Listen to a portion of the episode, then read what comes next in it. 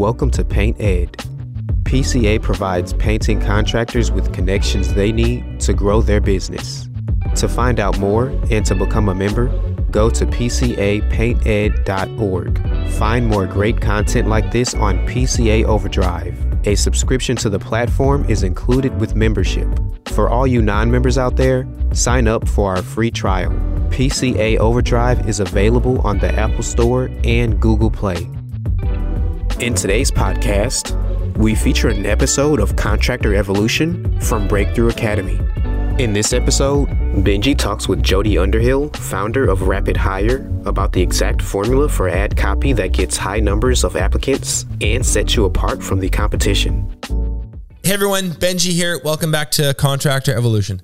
Now, as a millennial myself, I take a small amount, not a ton, but a small amount of personal offense whenever I hear frustrated contractors verbally bash my entire generation or young people, broadly speaking, uh, for their supposed lack of work ethic, for their chronic ADD, for their addiction to their phone, uh, their apparent disinterest in construction and trades. The list goes on. Admittedly, I roll my eyes a little anytime I hear someone throw up their hands in frustration and declare with certainty, these young people, I tell you, no one wants to work these days. If you listen to the podcast at all, you know this is a recurring theme for us on the show.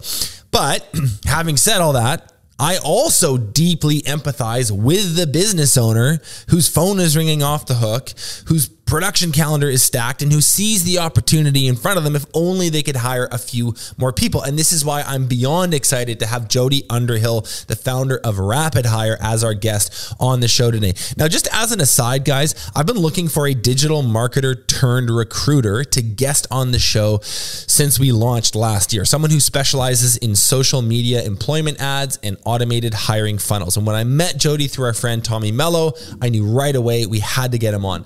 Now, before before founding Rapid Hire, Jody enjoyed a long and successful career uh, as a marketer. He collaborated with people like Roland Frasier, Russell Brunson, Ryan Deiss, Frank Kern. And I hate to name drop, but if you know anything about digital marketing, that's pretty good company to keep.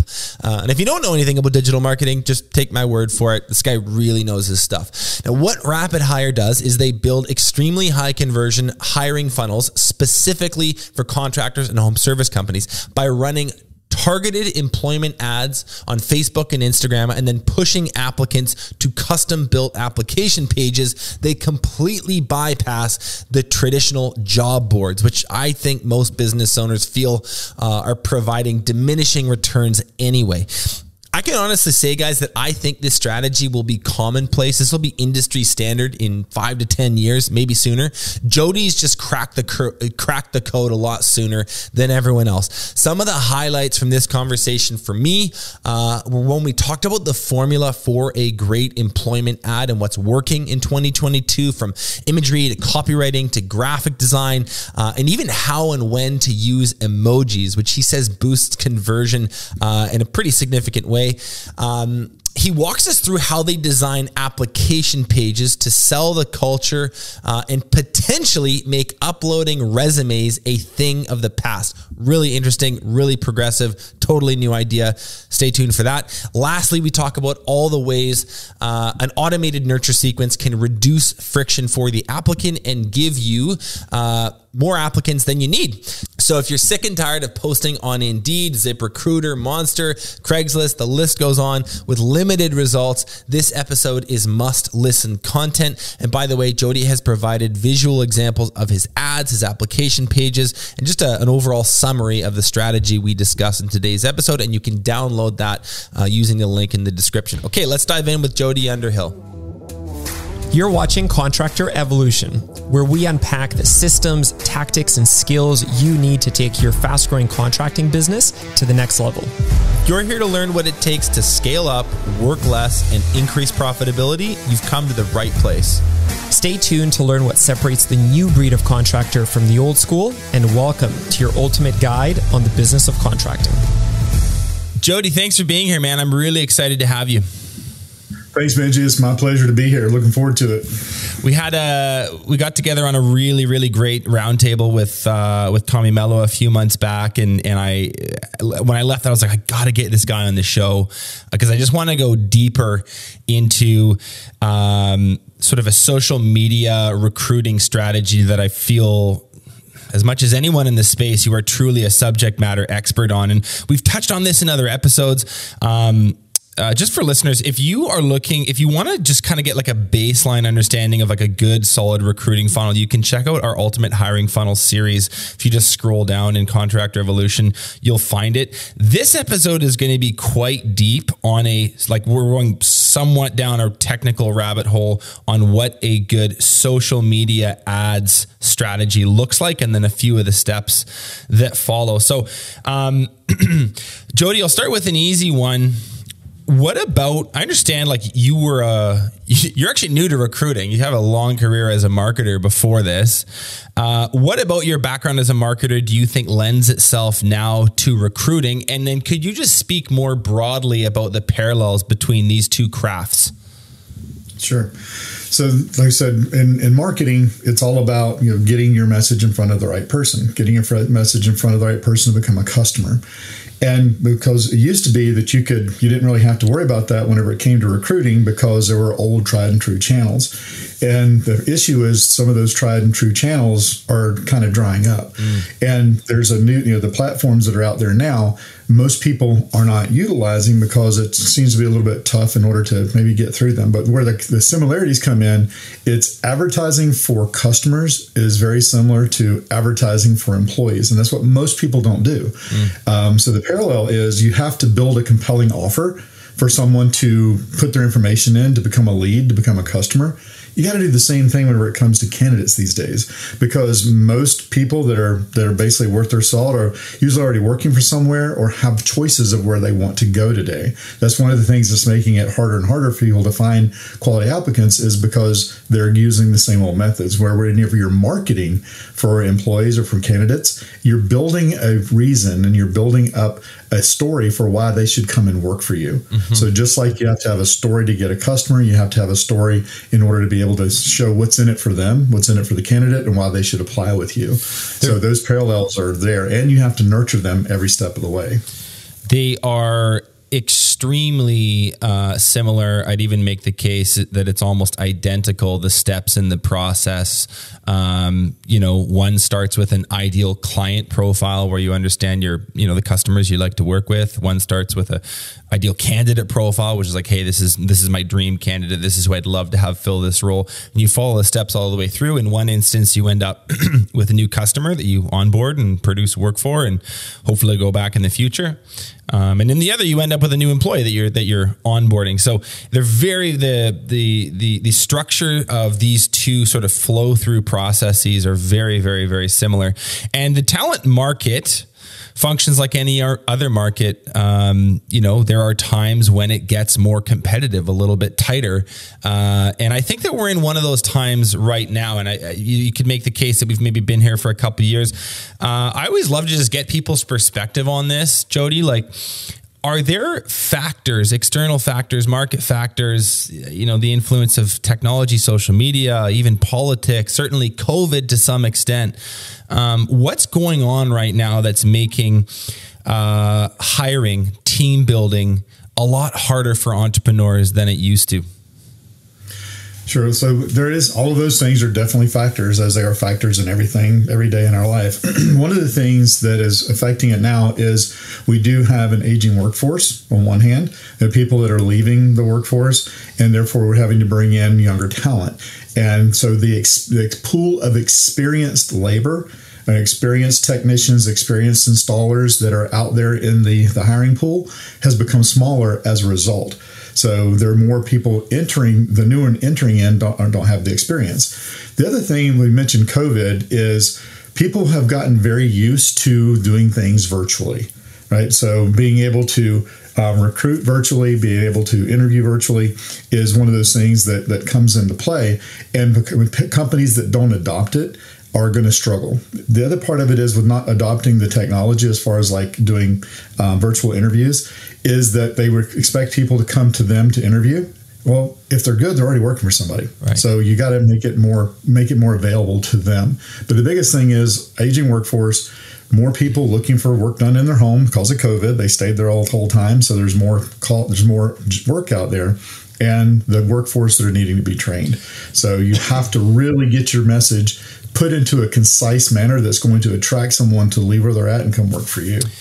The aging workforce thing is an interesting one. I I might I might jumble my numbers here, but I I, I put together a, a, presentation on this, uh, and just going off of memory, it was a U.S. Bureau of Labor Statistics number, and uh, it was basically so from 2014 to 2021 was the time frame I examined, and off the top of my head, the average age of a construction worker in 2014 was 40.5 years old, and in 2021, so uh, seven years later 42.9, which means the average age has gone up by almost two and a half years. The median's gone up by two and a half years in age over the span of a seven year period, which is a lot. That's that's that is not nothing when you're looking at large aggregate statistics like that. And so there's a couple potential takes on this. One is, well, we have a baby boomer generation who is there's sort of a mass exodus from the workforce as they are retiring out and demographically speaking, they were a massive, massive generation, as we know. So that's maybe one angle. It's just like this was an inevitable thing that was going to happen. Then there's maybe a more cynical take on it, which is, well, young people have no interest in trades or working with their hands or, or you know, blue collar businesses or anything like that do you have a perspective on that? Like, do young people like are, they averse to working hard? Do they do they not want to get into this space, or is that maybe a, a bit uh, too simplistic? I mean, there's there's definitely some of that, some of the younger group that is that way. But the biggest thing that they need to be shown, and the things that I don't see happening enough, is showing them that the trades is a career, not just a job. That there is a clear path to get to me. If you ask anybody, no matter what generation they are, the, the magic number is always I want to earn six figures if you can show them that they can earn six figures, and granted, yeah, there's some of the jobs and trades that are they're hard work and you got to work outside and it's hot. However, showing the, some work life balance and the fact that a clear path to get to six figures, you'll get a lot of people's attention because they just they don't know right? Because they're not going on Indeed looking for jobs in the trades. So by getting the information in front of them that hey, here's an HVAC, you can be an HVAC technician and with a clear path to 100,000, or you can repair garage doors with a clear path to six figures. Informing them, they're just ill-informed, right? Because they're not learning about it in school. So you, it's our job to, in order to get the information in front of them, so they can see the opportunity is even there. That's the biggest reason because no one's they don't know that that is how big the opportunity is for them.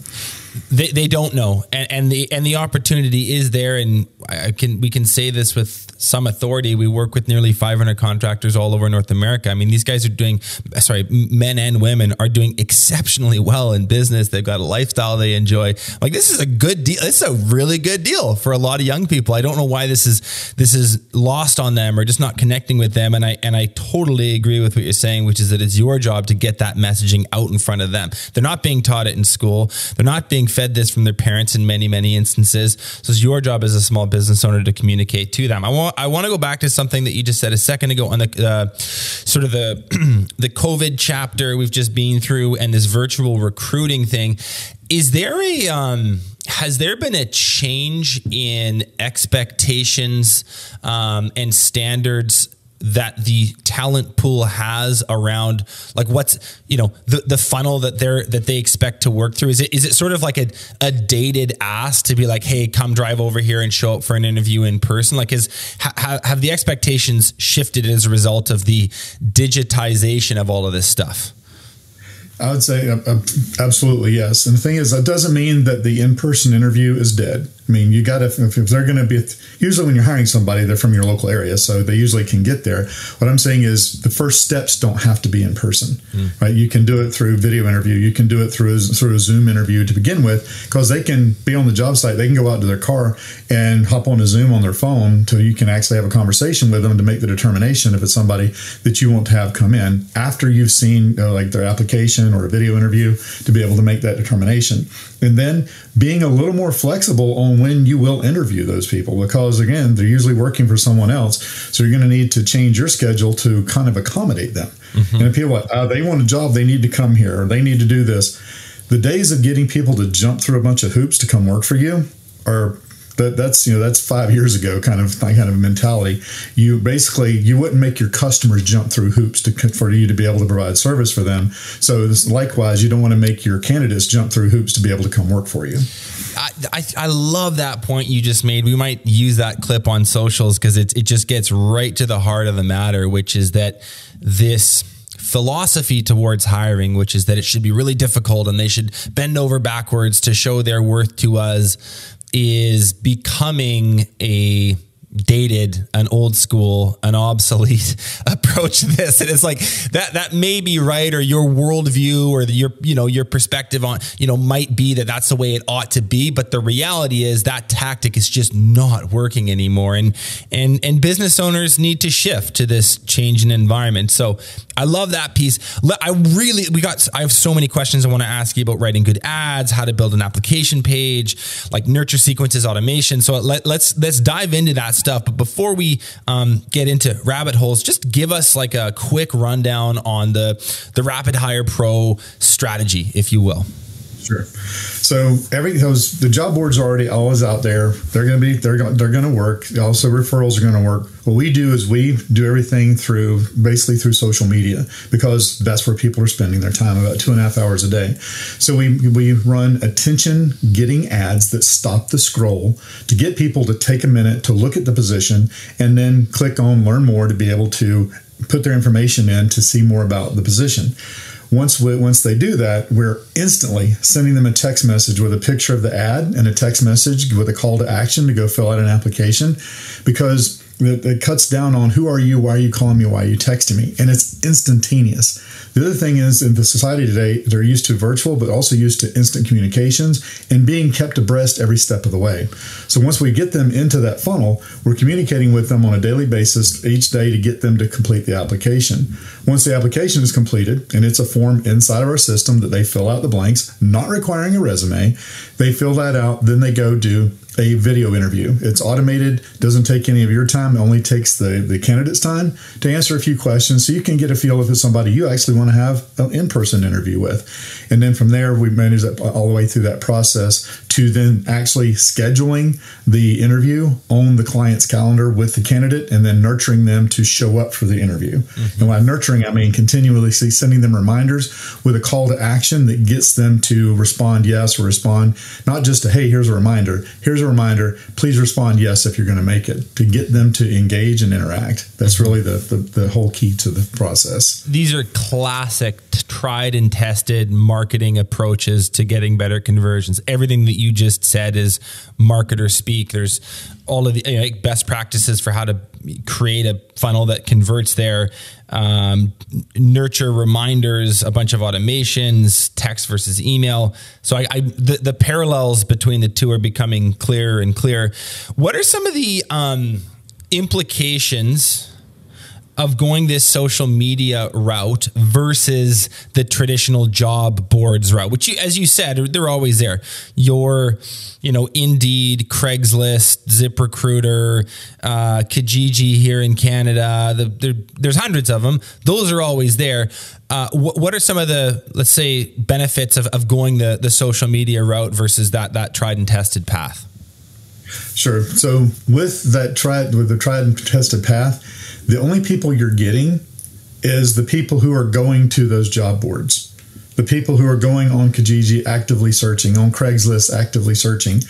Social media, the difference is it's kind of like the different it's, it's kind of like the difference in pay per click where they have to go search for the they're searching for the solution versus Facebook advertising where you're putting it in front of them to help make a decision that's what we're doing with social media with facebook and instagram putting the ad in front of people who are scrolling who not necessarily going to the job board. So we're expanding the pool of applicants of leads to those people who are on those social media sites. About two and a half hours a day for both us and canada every day on social media. And then from there, you know, putting it in front of them so they even know that it's that it's there. Statistics show that 74% of job seekers are passive job seekers, meaning they probably would make a move if they knew about a position, but they're not going to go hunting for it. It has to show up in front of them. Seventy-four percent, fully, uh, very nearly three quarters of the population uh, are, are, sort of they're not they're not actively looking for a job, but they hey they might take one if it was like presented to them in a captivating way. Is what you're saying? Exactly. Wow. It's a captivating way, positioning some of the benefits of working for you versus possibly where they're currently at. You know, there's a lot of different intangibles other than benefits and pay that can go into how you get their attention. Yeah. The other thing I wondered if you could comment on is, um, like the crowdedness of a job board, you've got pretty stiff competition on there versus social media, which you know, trends come and go. Maybe it will get crowded in five or 10 years time. Who knows? We'll see. But right now, this is sort of a, this is newer territory for recruitment for trades is, is this social media pool we're talking about. Can you maybe comment on, on, on the crowded aspect of, uh, of the job boards? Sure. So it's like if you've ever seen a pier, whatever, there's a hundred people on a pier fishing and everybody's got the same bait and the same line. It's just a matter of which one is the fish going to come and bite. That's the basically that's what you're doing on the job boards, and there's nothing wrong with that. People catch fish off the pier every day, but when there's hundred people fishing for the same fish, the likelihood goes way down. The difference is with using social media is you're basically fishing in a stocked pond without anybody else in fishing in that pond. Right. Increases your chances greatly of getting the right candidates or the right leads coming in. Mm-hmm. And it's a lot of times our clients basically give information or kind of describe our service better than we do. So Miles Sidorak, he's with Naiad Irrigation up in Calgary. He's like, he said, when I go on, when I'm on Indeed or Kijiji, it's like I'm at a job fair where there's a bunch of other companies doing the same thing. We're all competing for the same people. So with with running ads on Facebook, it's like being at a job fair where you're the only booth. Mm-hmm. so, you, so basically, everybody only sees you as the opportunity. They're not comparing you to six other people. So it gives you an unfair advantage in the fact that there's hardly anybody else there. And the reason is because it's not easy. It's easy to post on Indeed on Facebook and Instagram, you have to meet their terms of service for the fact that it's a special ad category of employment. And they're very strict so that you can't do anything that's misleading. Everything has to be exactly right in order for the ad to even get approved. Right. Therefore, there's very little competition because most people can't do it. It's hard. Ads get rejected. They get. They they get disheartened and they quit. so, couple couple big salient points here. I want listeners to remember. Um, going social media, you are getting in front of passive job seekers, that other 75% of the market who isn't actively pursuing a new job or career right now. Um, it's less crowded because there's fewer people advertising job, uh, there's, there's fewer employment ads on there. Uh, and, and, it's an ever expanding pool with new users and, and growing reach every day, every month. Um, so I want to I want to sort of move this along and, and, get into the way that we talked offline a little bit, Jody. The way that we've kind of organized this, and I'm you know this you guys Rapid Hire does a lot more than just these three things, but I think for the sake of this episode, the easiest way to organize our thinking and really deliver some value is to talk about three really chunky parts of the process. One is this, uh, you, you, said you called it a, an attention grabbing ad. The other is the application page in and of itself. So where that ad pushes the candidate to. And then the third thing is using automations and, and, and like a nurture sequence to keep people in the flow and convert at a higher rate. So, oh, and by the way, guys, um, Jody is grace, graciously uh, provided a, an overview. So we're talking about this verbally. We're going to explain explain all this as articulately as we can. If you like, if you're a visual learner, if you want to actually see this stuff in action, you want to see some examples of really high converting ads, you want to see what the landing page looks like, um, you can click the link in the description of this episode uh, and download that. Thanks to Jody, it's a, it's just a really easy sort of few pages on slides that will uh, help sink in some of the learning here. Let's talk about these attention grabbing ads, Jody. Um, sure. How do you go about designing these things? Just kind of take us through the look and feel and, and how you make them. Right. So the first thing you want to do is what everybody's looking for gets their attention is what the job is. You want to make sure that you, you use people with logoed shirts on actually doing the job that you're advertising for. Do not use stock images. Everybody knows the guy with the blue overalls and the blue hat is a stock image from a stock photo or from, you know, from Adobe stock, and that's not that's not really someone that's that's working for you. Because having people with logoed shirts on doing the work shows number one it also exposes it helps your branding um, but also basically they see that. And then your wrapped vehicles. Putting those in the ads lends a bit of not a bit lends a lot of credibility credibility mm-hmm. to the whole equation. Because they see hey it's a real company. That it's not just somebody throwing a stock image up there trying to just grab someone's information. It's a real company. It has branding making sure that you use your colors of your same colors on your website in your ads. Everyone is always looking for something to be a scam. So if they look at your ad and then go look at your Facebook page or go look at your website, you want to make sure that your branding is consistent that you're using the same hex code colors and then putting the benefits of working for you on that graphic as much as possible without completely overloading it with text. Is that a real concern for for a lot of these uh, a lot of these potential candidates? Is that it, it's a scam or this is a fake company or this is there's something nefarious going on? Is that is that an, I, I wouldn't have thought of that. That's that's a real concern for people. Yeah, because we get comments some, every now and then we have a client that doesn't have images, and so we have to use a stock image, and we consistently on those we get it. Is this a real company? you know, is, or is this just somebody fishing for my contact information? Mm-hmm. So, I mean, that's why we that's why we know to do it because of getting those comments mm-hmm. um, on the on the job ads. It's amazing. People leaving comments can lead you in a lot of different directions as far as improving what you're doing. But by, by having by having those colors and hex codes, first of all, the company like the companies we work with like it because it's their branding. They paid money for the branding. They paid money for those those colors.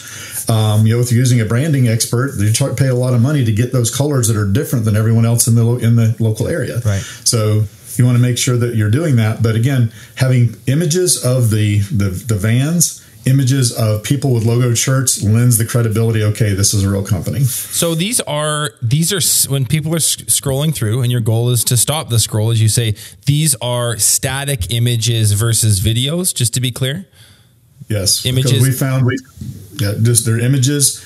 Um, instead of it, videos don't get as much conversion on Facebook and Instagram as the static images do. Um, you would think the videos would, but just because today, whenever some most people watch videos with the sound off, right? They're scrolling through Facebook and they don't really. So it's kind of tough, and they it's better to be the static image that says everything at once. They can make the decision if they want to click on opening the rest of it because the magic on the ad is to get them intrigued enough that they click the headline to open the rest of the ad. Because with a Facebook ad, you have the image and then you have the, t- the job copy, we call it, the copy that you want them to read. Right. So it's got to be intriguing enough to get them to click on opening the rest of it to make the determination if they want to click on learn more and apply. So besides the image, are there graphic design elements? Is there copy, sort of nice, bright, bold font copy? Like what are you, besides, you know, f- photos of, of workers in uniforms and and their wrapped vehicle, what is overlaid on top of that to really uh, captivate and uh, and motivate someone to read more? Right. So the first thing is salary range. You want to put a salary range on there because it gets um, 70% more applications than an ad without a salary range. Then second is if you have benefits, obviously put that on there. But then what are the intangibles that would that you have that would get their attention? Of course, a sign-on bonus is always you know big. You put a big sign-on bonus on there. But do they have um, you know vehicles they can take home, gas card? Are they able to dispatch from home, or possibly do you have no on-call? Those are things that are not necessarily monetary, but are lifestyle benefits. Mm-hmm. It gives if they can dispatch from home. It you know they can they can start their day at home and end their day at home instead of driving 30 minutes to the shop and 30 minutes back.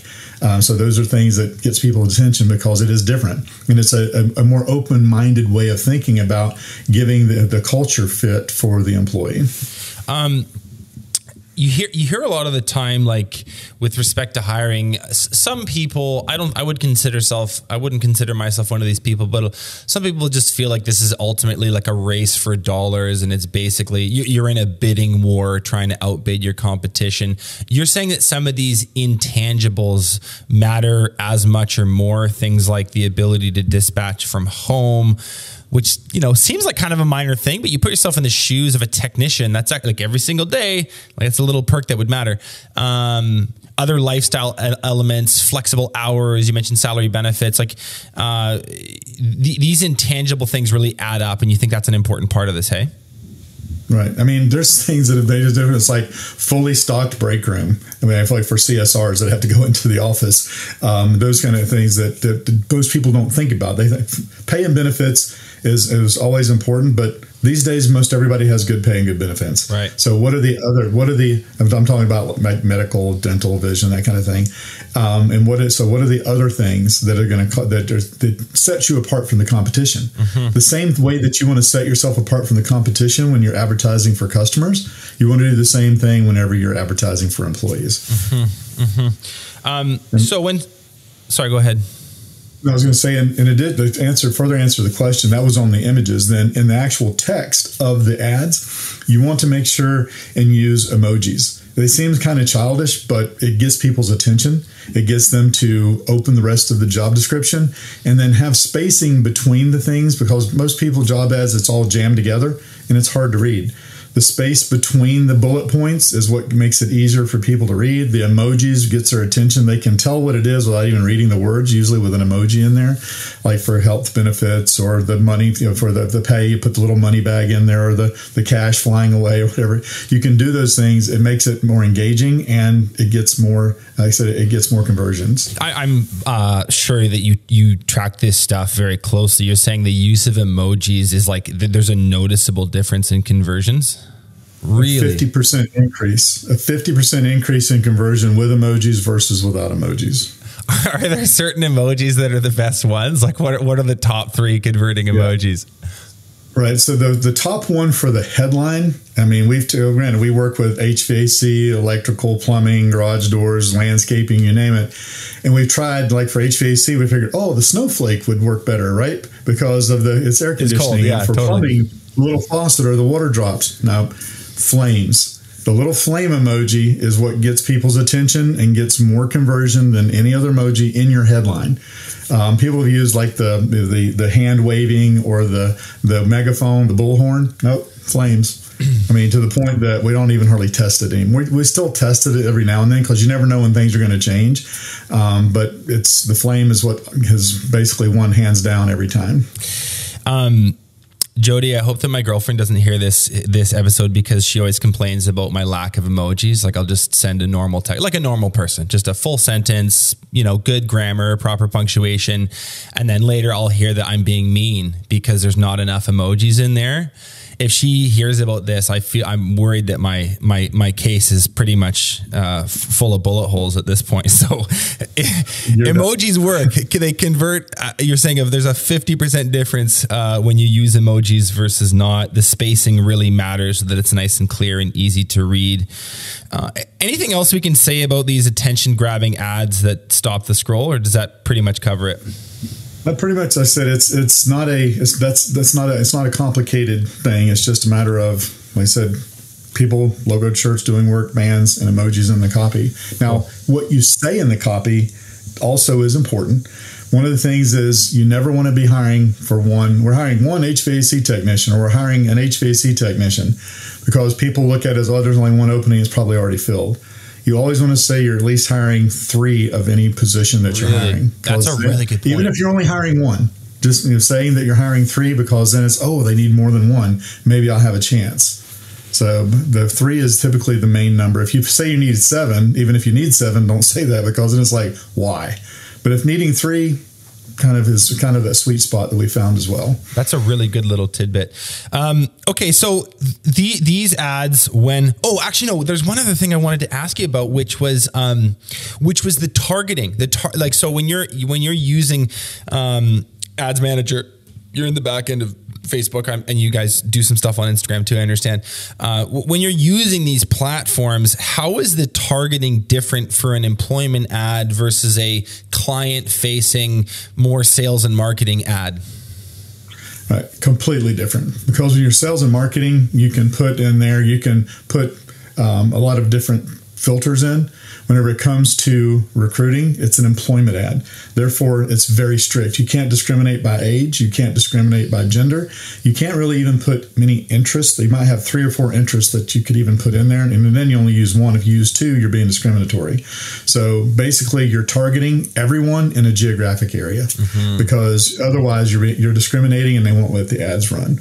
So you want to. The other part of it is the first box on there when you do the geographic area is people recently in or living in the location location, drop down to the next line, which is only people living in this location. So uh-huh. only people that live in that in that diameter because it doesn't do you any good to put an ad in front of somebody that visited two months ago. So when um, you're when, when you're advertising for clients on these things, you can be unbelievably specific, sometimes to kind of a creepy um, extent yeah. where it's like I'm looking for, you know, I'm looking for men at this age who have these interests, who play at these golf courses, who buy this type of truck, and you know, live in this postal code. It's like very, very targeted. You don't actually have that as, at your disposal when you're when you're using an employment ad because there's rules around what we would consider discriminatory hiring practices. So that's that's a very important little data point for someone who's maybe new at this and considering it.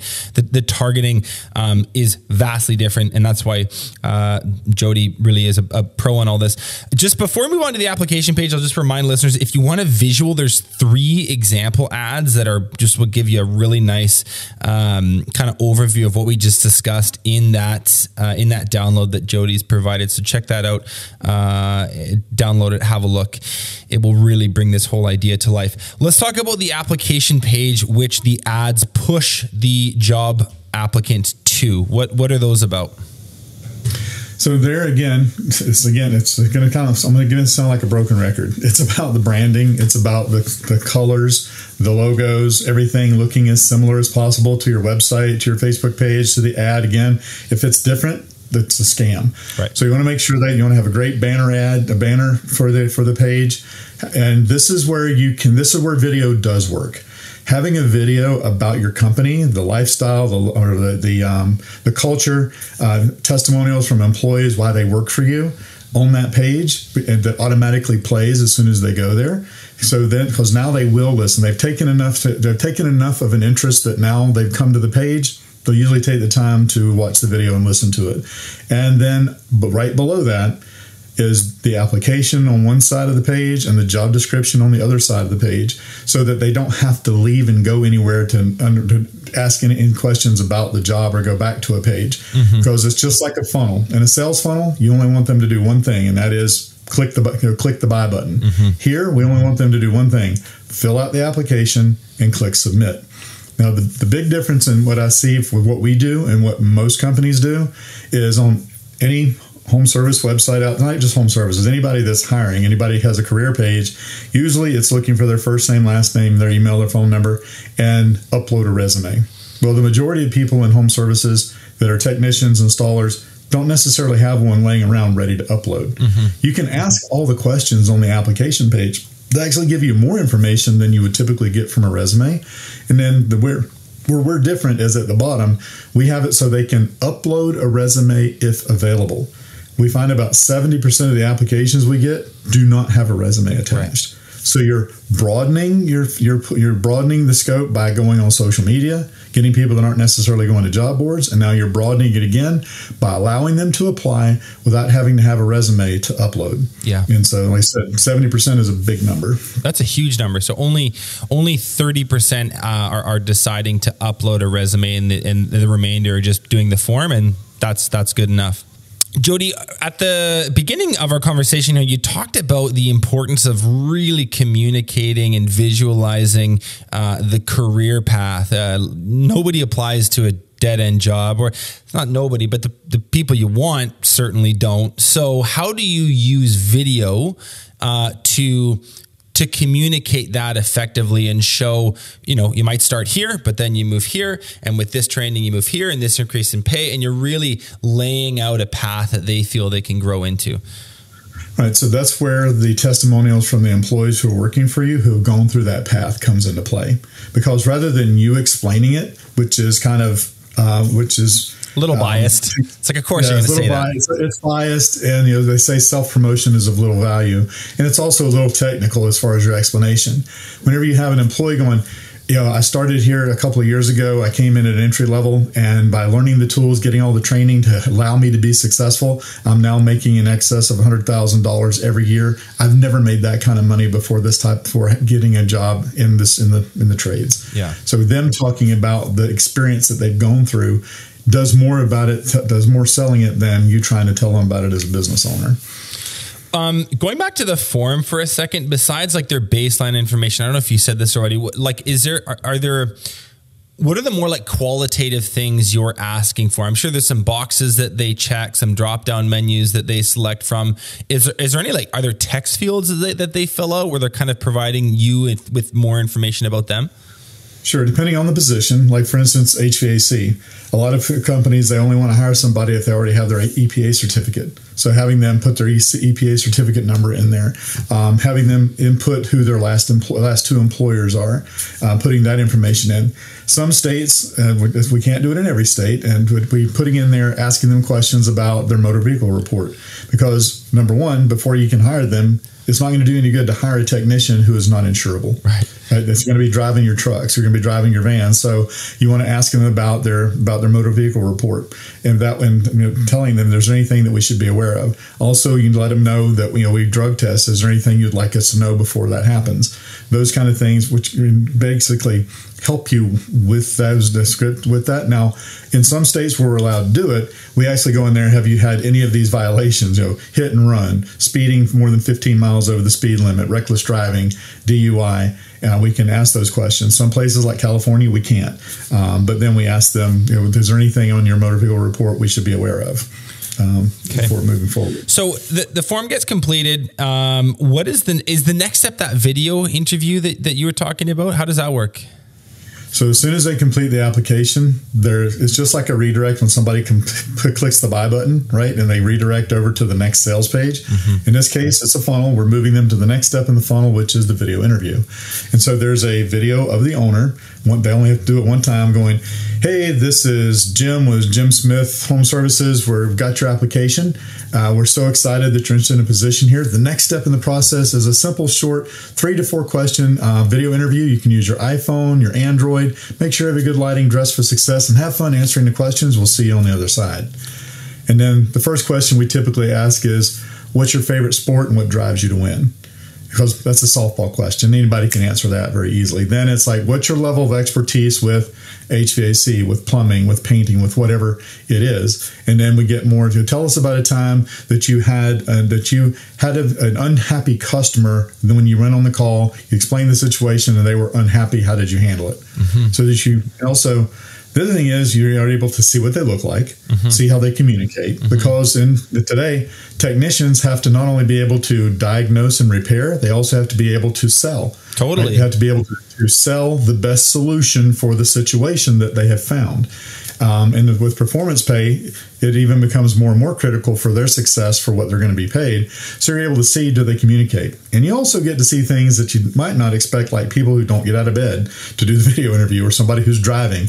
Or my favorite one, the guy in Las Vegas, logoed shirt on, answers the first question, second question rolls around, he's tapping, doesn't realize the camera's on, picks up a one hitter pipe and goes and then so it's like people like, well, it's Las Vegas, marijuana is legal. I'm like, so is Jack Daniels, but you don't do shots during an interview. so, but you never know what you're going to see whenever you do that, and it just gives you that that next level.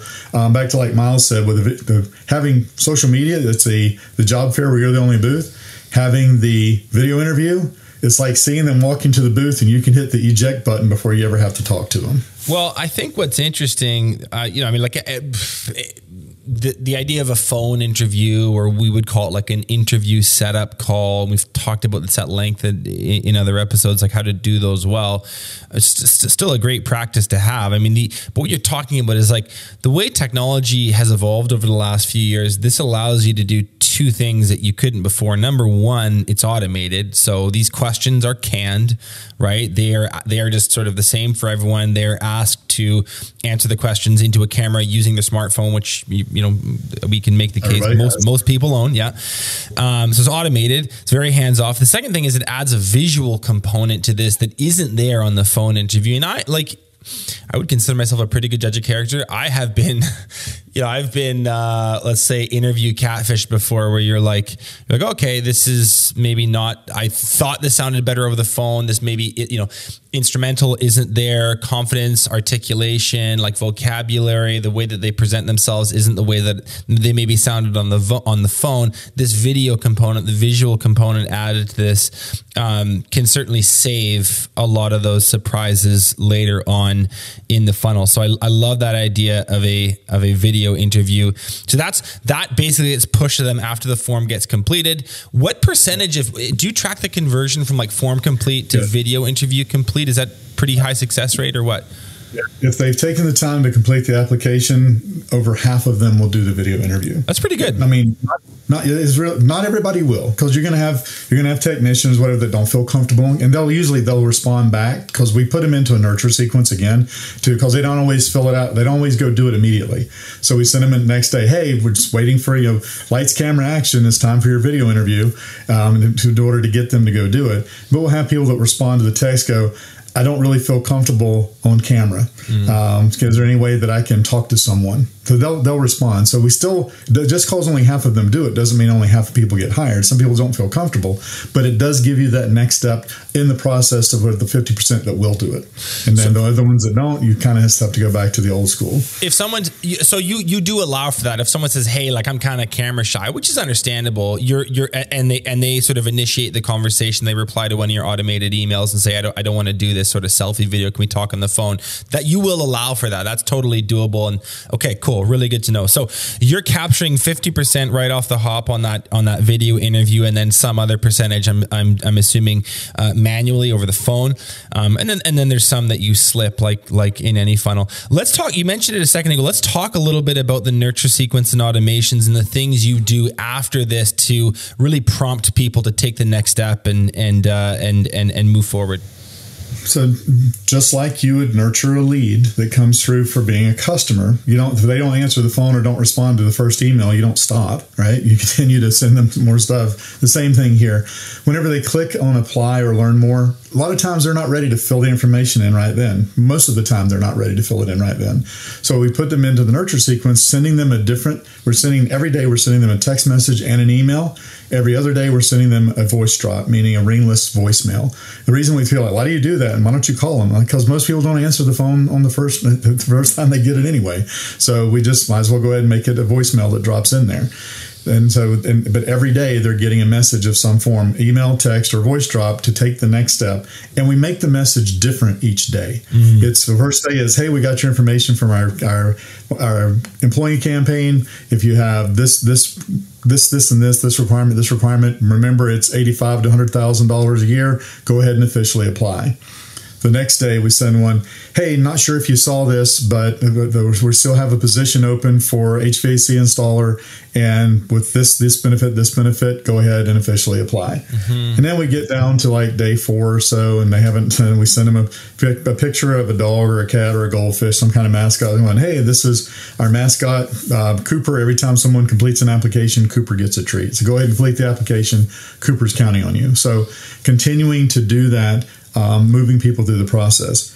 The other thing is, there's going to be a lot of people that fill out the information the first step, but don't ever take the second step. Mm-hmm. And that's just how it is. I mean, that's how it is with Facebook with customers as well. So you, the more put messages you put in front of them, the more likelihood of them through that process. And then if after like two weeks we haven't heard from them, we'll send one last one out going, "Hey, a couple weeks ago you said you were interested. If you are, go ahead and respond one word interested." Um, then as soon as they do the application, then we put them in the same kind of sequence for the doing the video interview. you know, the lights, camera, action, or it's time for your big debut, those kind of things. So, so there's a lot that, of prompts, a lot of prompts and reminders here. Do any any insight on text versus email and like the open rates and effectiveness of those two those two mediums? Ninety-five percent of our communications are through text, not email. Because if you think about, it, not email, text.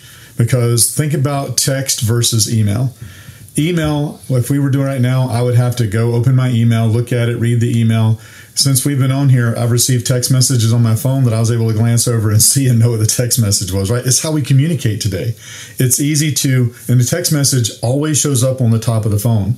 They have to go open their email and look for the email to be able to read it. The text message, it pops up. Um, just like here, if you like my phone, right? Stuff has popped up here since we've been talking. I have to see it. Right. I can't ignore it. I mean, I can, but I can't not see it. So text message is 95% of the communication. Wow. That's really compelling. Um, yeah, it's really, really good, man. Uh, I, so here's a question, Jody. I bet you someone's listening to this right now and they're like, uh, and you must have to deal with this objection all the time where it's like, well, yeah, we're to text. It's so informal that you're making it so easy. Like we, you know, this has got to be harder. I don't want to make this so low friction. You know, like we, we have standards around here, Jody. You know, it, is that a dated mindset? How do you handle that? Like, how do you handle that kind of pushback from clients or prospects when people are checking out Rapid Hire? Like, what's what's going on there? Sure.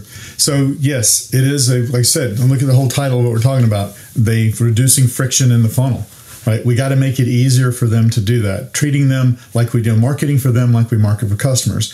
Now, that being said, with a customer, when you go out there, you know, if they if they don't meet certain criteria, they're not really going to be an ideal customer for you. Right. So, for instance, if you're doing you know solar water heaters if they don't own their own home you're not really going to be interested in having a conversation with them because they're mm-hmm. not going to and if they don't heat their don't heat their water with electric or whatever it needs for the incentives you're able to qualify. You want as many leads as possible and then you qualify them. The same thing here.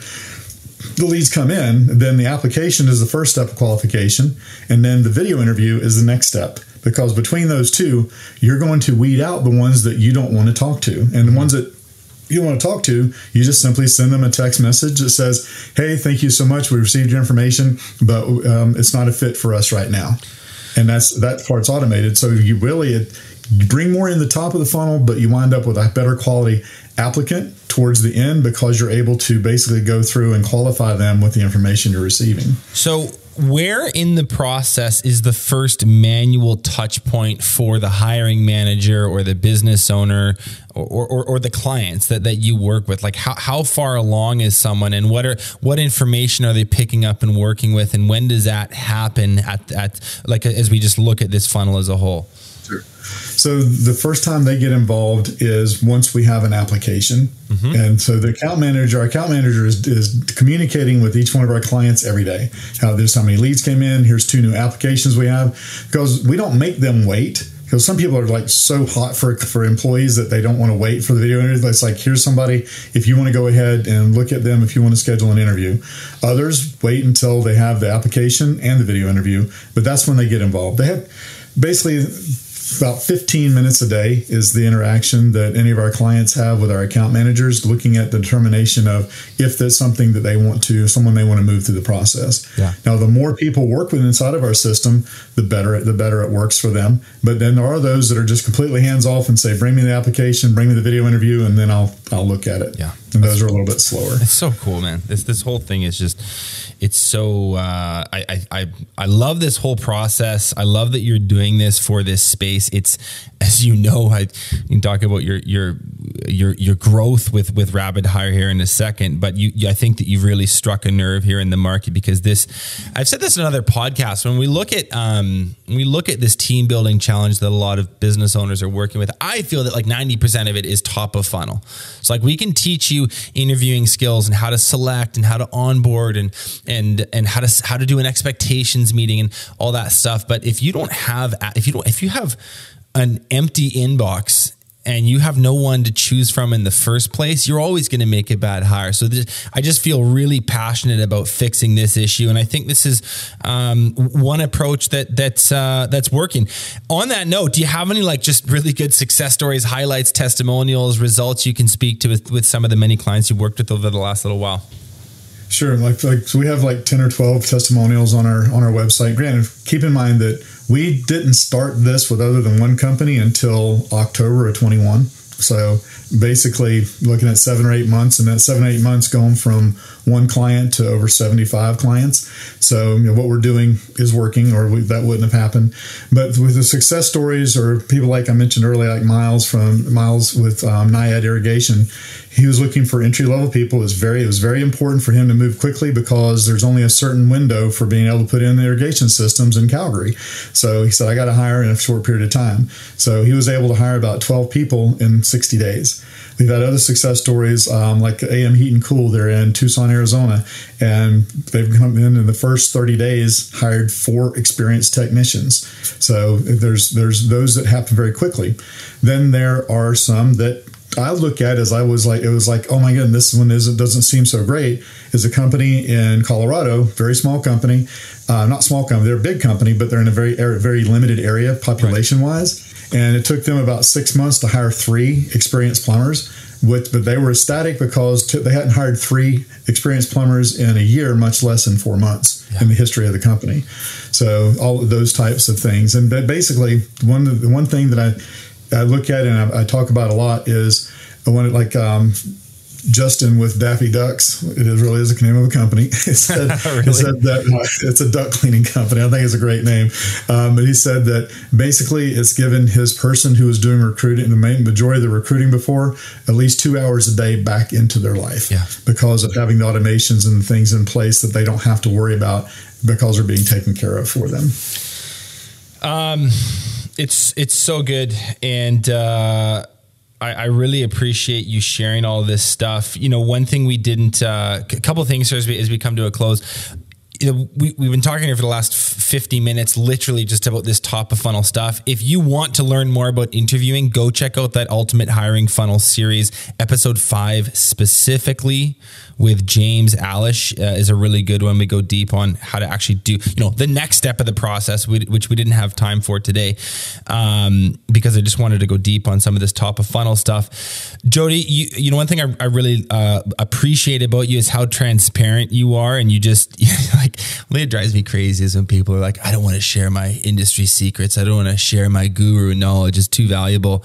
Um, I'm always like, okay, whatever, man you just literally completely pulled back the kimono and showed us the whole process and it means a lot and it's super helpful. There's enough here that if a listener wanted to go and build this themselves they probably could but I know small business owners, they're likely too busy that they they I think there's a good chance they may not. And if somebody wanted to connect with you, because you guys do all of this for clients, it's almost completely automated. Where would somebody reach out and find out more about Rapid Hire and connect with you or your team? Sure. So it's our website is rapidhirepro.com. Whenever you go there, you'll see on the page, you'll see a lot of the companies we work with, the testimonials that are there. And several places on the page, there's a big green button. Our colors obviously are green and blue. There's a big green button that says schedule. Um, and that's where you can go schedule a call. It will be with me. It's not a sales call. It's basically for me to understand a little bit about your business and then to share some of the recommendations that we've talked about here, but to show you the actual examples of those recommendations. And again, and I record that call for people as well, Benji. So as I tell them, look, I'm going to record the call. I'm going to send it to you if because you're going to need to share it with your team possibly to make the decision. And if it's something you choose to do, great. And if not, hopefully there's things here that you can implement for yourself if you choose that we're not the right fit. Because I find the more I give, the luckier I get. So I provide that for every person gets the recording. And even I had one, one guy that came back wanted a discount. I was like, we don't do that. And it was like, well, I've got somebody else that does it cheaper. I'm like, that's awesome. You should share this with that person. Maybe they can implement some of those things for you because it is. I mean, I have. I mean, Lisa, my job is to share the information. If it's something that looks good, fine. If it's not, hey, I hope you got some value. Totally. We we are very aligned on that front. Um, guys, if you're listening to this and you're feeling the pinch when it comes to team building, uh, go check out Jody and, and Rapid Hire. The, the, what, what they're doing here is very, very cool. It's a very fresh take uh, on recruiting uh, that this industry needs. I highly recommend you go check them out. Jody, thank you for being here, man. You've said it all. We'll have to have you back in the future. It's been a ton of fun. Absolutely. Same here, Ben. It's been a pleasure. Look forward to it, man. Thanks so much for watching this episode of Contractor Evolution. If you've already subscribed to our channel, consider sharing this episode with another contractor who you think needs to hear it. Paint Ed podcasts are produced by the Painting Contractors Association and is made possible by members and industry partners. To find out more about upcoming education opportunities or for more information about joining PCA, visit pcapainted.org.